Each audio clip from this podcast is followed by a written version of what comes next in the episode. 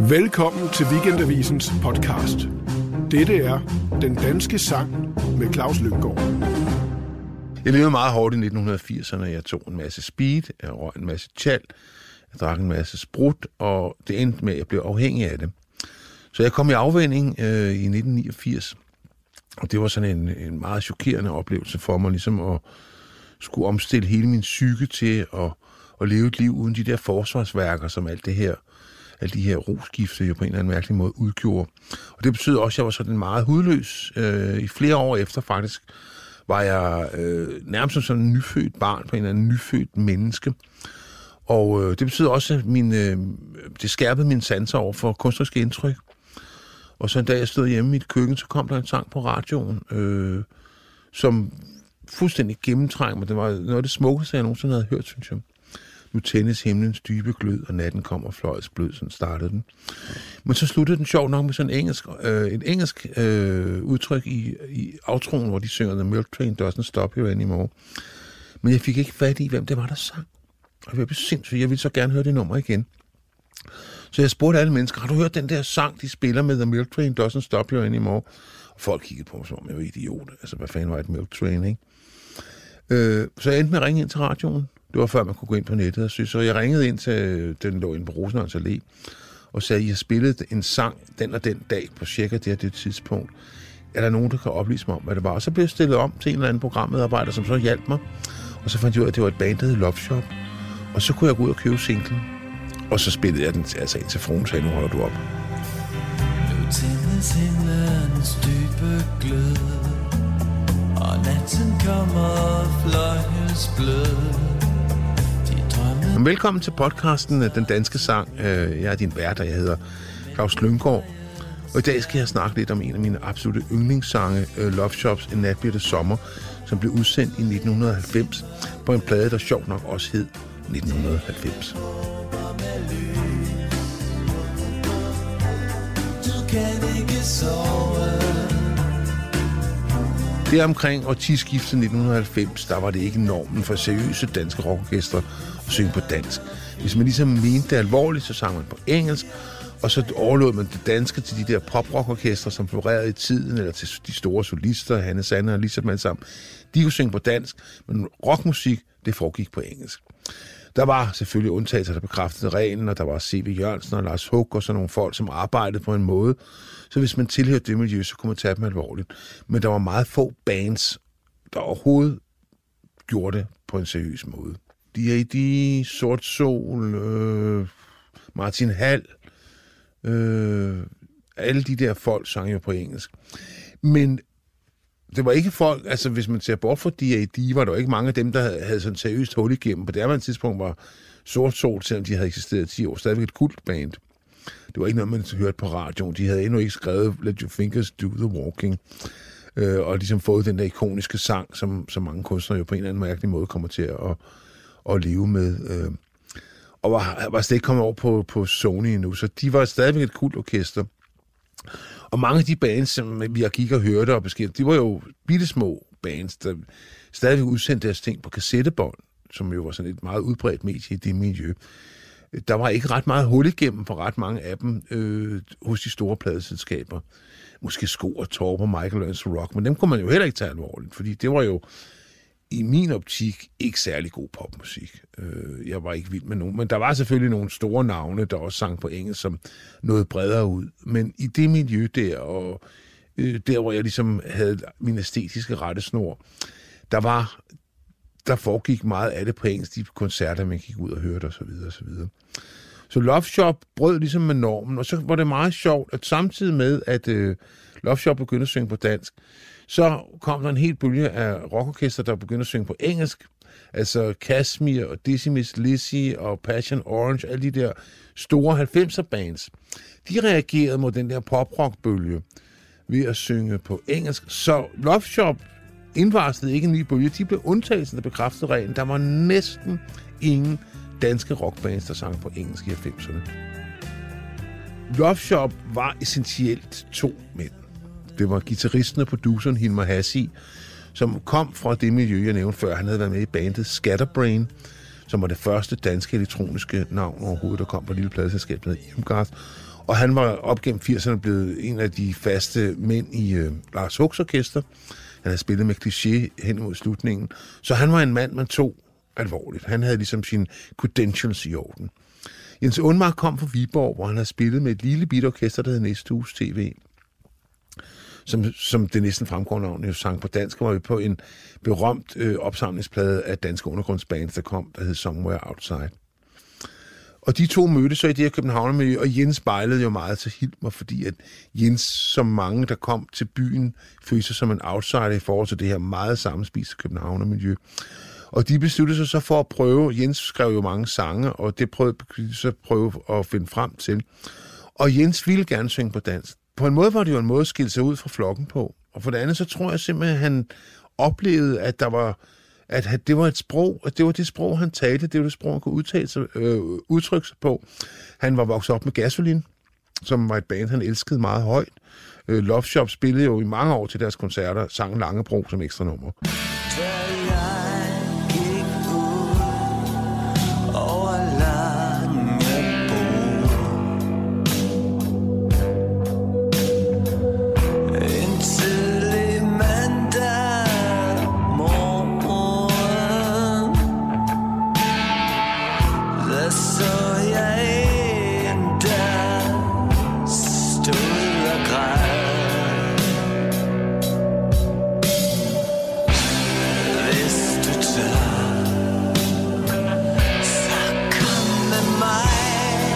Jens er jo meget belæst. Altså, han er jo øh, modsat mange musikere rent faktisk inde i, inde i den skønlitterære, danske skønlitterære tradition osv., og, og læser og, også poesien osv. Og, og havde vel også set, hvor langt ud sådan en mand som Lars Hug øh, kunne nå øh, med sine ting, som jo også var ret poetiske, øh, Lille Nat Sværmer, og hvad de nu hed, alle de der hits, han havde i, i 80'erne. Altså, Lars Hug var jo en af de der, som både nåede ud til, til den brede befolkning, men samtidig også var elsket, kan man sige, af, af, af, af dem, som ligesom synes, at musik skulle være mere end, over oh, jeg elsker dig, og åh, jeg savner dig, og nu regner det på mit vindue, og var jeg trist og alt det der, ikke? Så jeg tror simpelthen, det var det, han ville.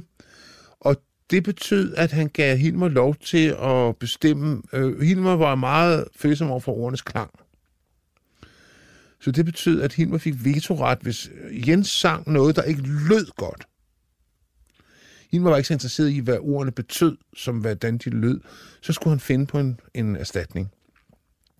Og det har været noget af en udfordring, kan man sige. Men det har selvfølgelig også betydet, at øh, Jens har været nødt til at arbejde på en måde med klang, som de færreste har, fordi at han skulle tilfredsstille en mand, som hele tiden lyttede efter, hvordan lyder det?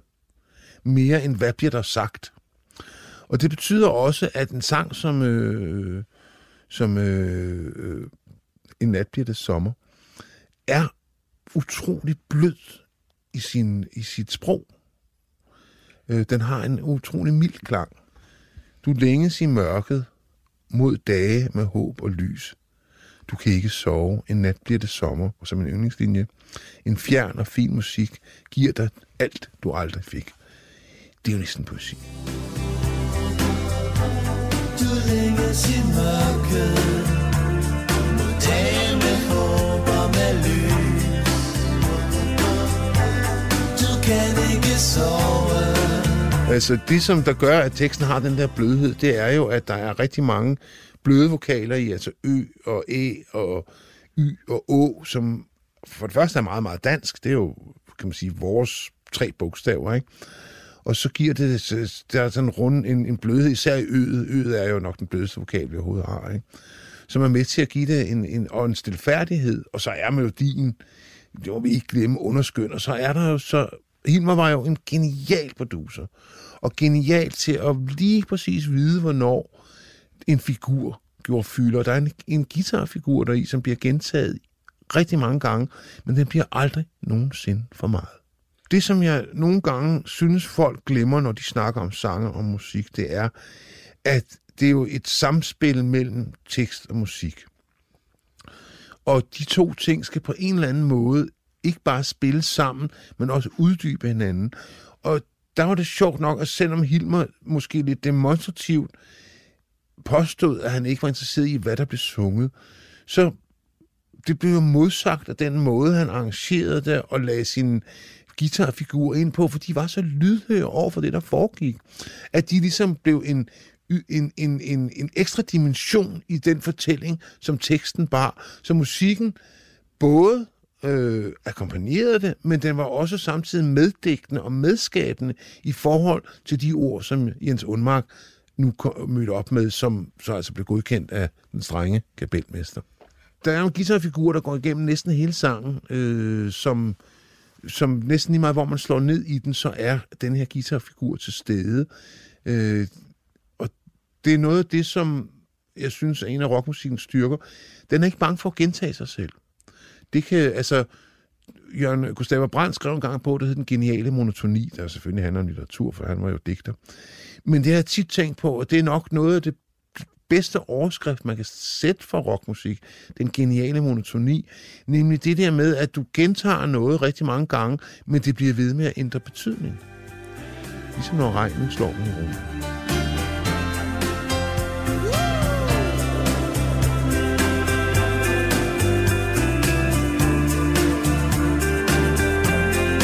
Altså, Jens Undmark og Hun Hassis øh, En nat bliver det sommer er jo en klassiker, og den er faktisk også i højskolesangbogen. Og det er den, fordi det er jo en moderne dansk sommersang på en eller anden mærkelig måde, som samtidig skriver sig ind i traditionen.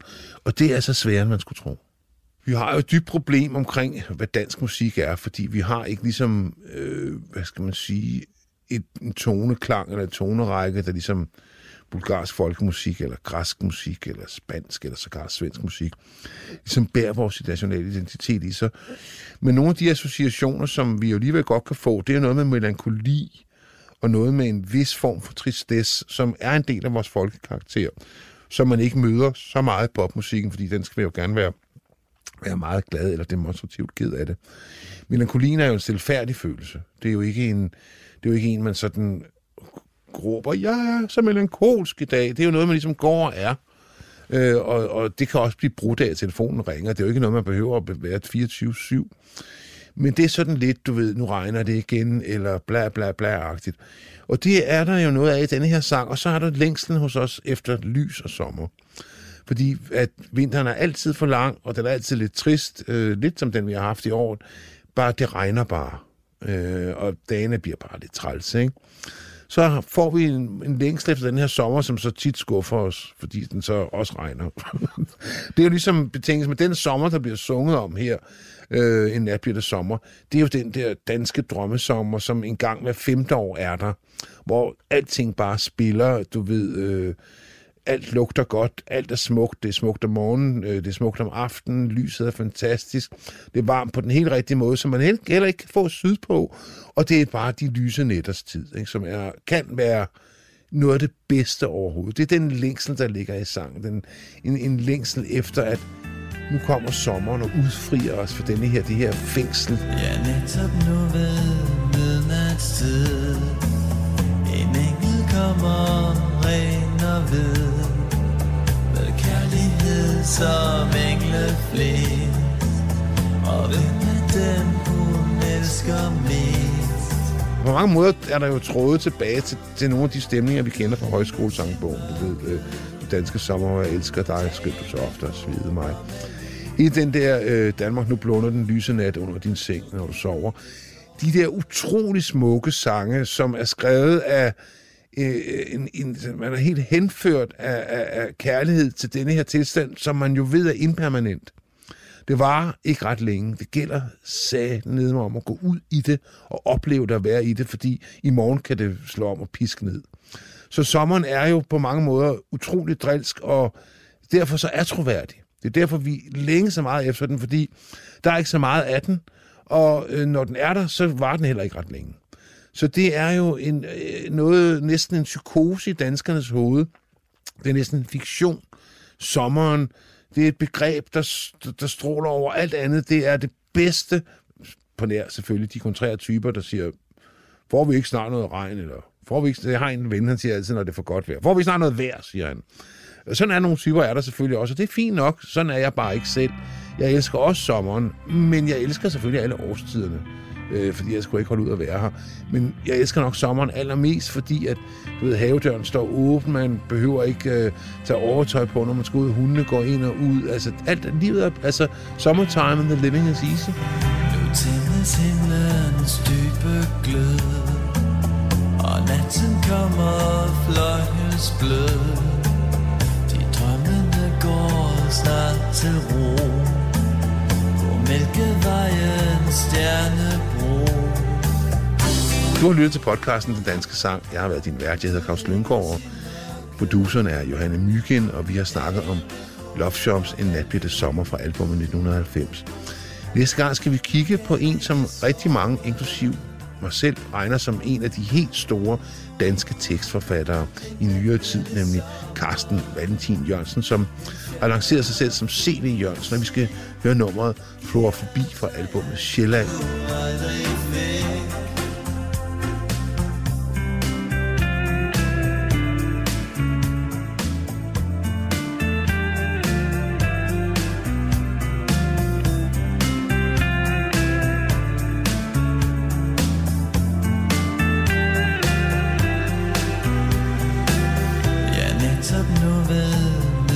midnatstid En engel kommer ren og hvid.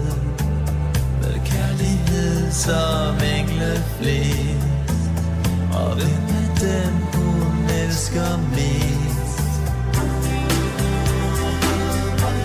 Du længes i mørket. Mod dagen med håb og med lys.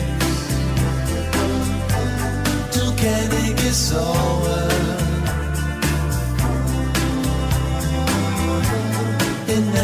Det sommer En fjern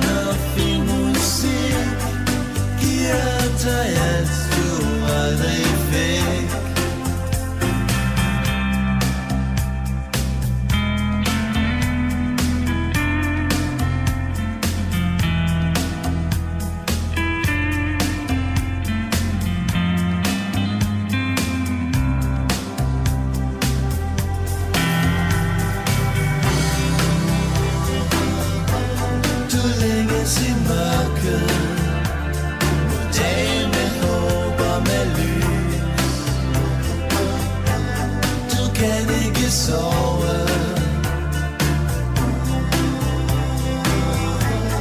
En nat bliver det sommer En fjern og fin musik Giver